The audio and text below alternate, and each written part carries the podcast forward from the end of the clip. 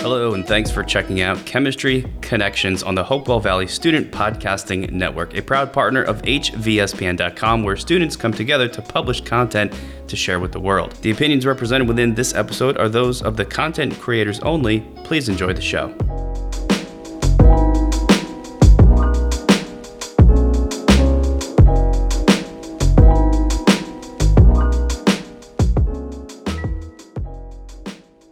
Welcome to Chemistry Connections. My name is Mia Alex, and I'm your host for episode number three called The Chemistry of Our Bonds with Dogs.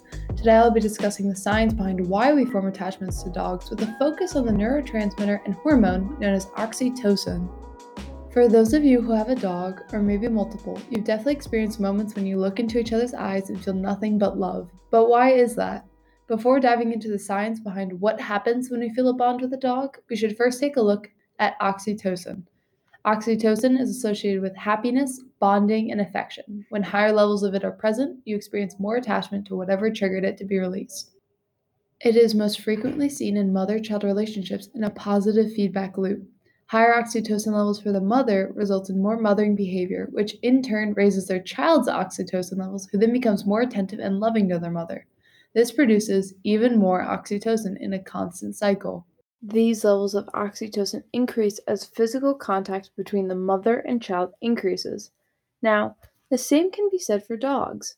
Physical contact with dogs, namely in the form of petting, produces more oxytocin both for the human and the dog, just as it does for mothers and their children. Just thinking about or gazing at our four legged friends bolsters the production of this neurotransmitter for both the human and dog. And in dogs, oxytocin causes more friendly, attentive, and sociable behavior while also lowering aggression levels.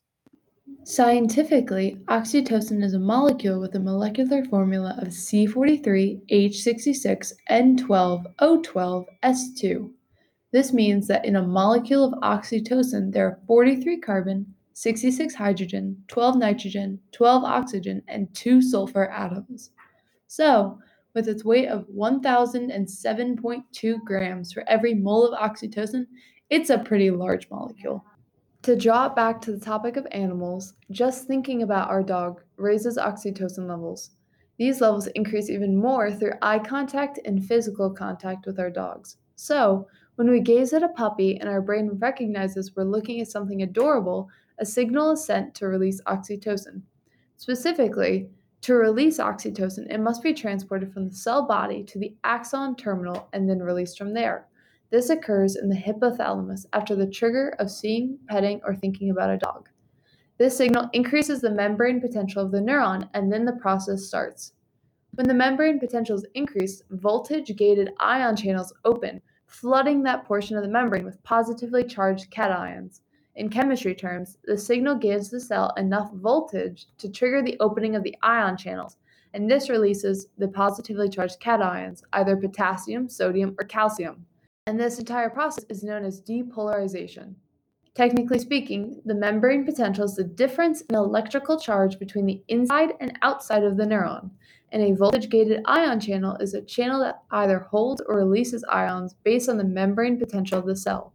When ions are released from the voltage-gated ion channel, that portion of the membrane is depolarized. In order to restore its normal charge, separate voltage-gated ion channels open and cations are released from the depolarized section of the membrane. However, releasing the cations from one side of the membrane sends them to another area, thus depolarizing that section. This cycle continues until oxytocin has been successfully transported through the membrane and released at which point the ion channels close and stop releasing the cations that trigger the depolarization and repolarization process. This is virtually instantaneous, and after it's completed, we feel the effects of love and attachment to the dog. So, the next time you see an adorable puppy, just know that your hypothalamus is working overtime to release the oxytocin that causes those feelings of overwhelming affection for the animal. The reason why we release oxytocin upon the sighting of a dog is due to their physical appearance. With their large head and eyes, combined with a small mouth and nose, as well as chubby cheeks, the physicality of dogs triggers the human instinct to be caring and protective of them as we would a young child. Combined with their inability to verbally communicate, it makes sense that we as humans often use babying voices when talking to dogs and caring for them. The hormone that triggers those nurturing instincts? You guessed it, oxytocin. This exploration was especially interesting for me because I have two dogs at home that I adore, and I wanted to know the science behind why we as humans feel the way we do about dogs. Additionally, a significant portion of the world has at least one dog in their household, and they are known as man's best friend, so it's very relevant, and I believe many people would be interested in learning more about our connection to dogs. I also have a fascination with analyzing our emotions scientifically, so it was intriguing to answer the question what happens when we see something adorable and feel attachment to it on a molecular and biological level. Thank you for listening to this episode of Chemistry Connections. For more student ran podcasts and digital content, make sure that you visit www.hvspn.com.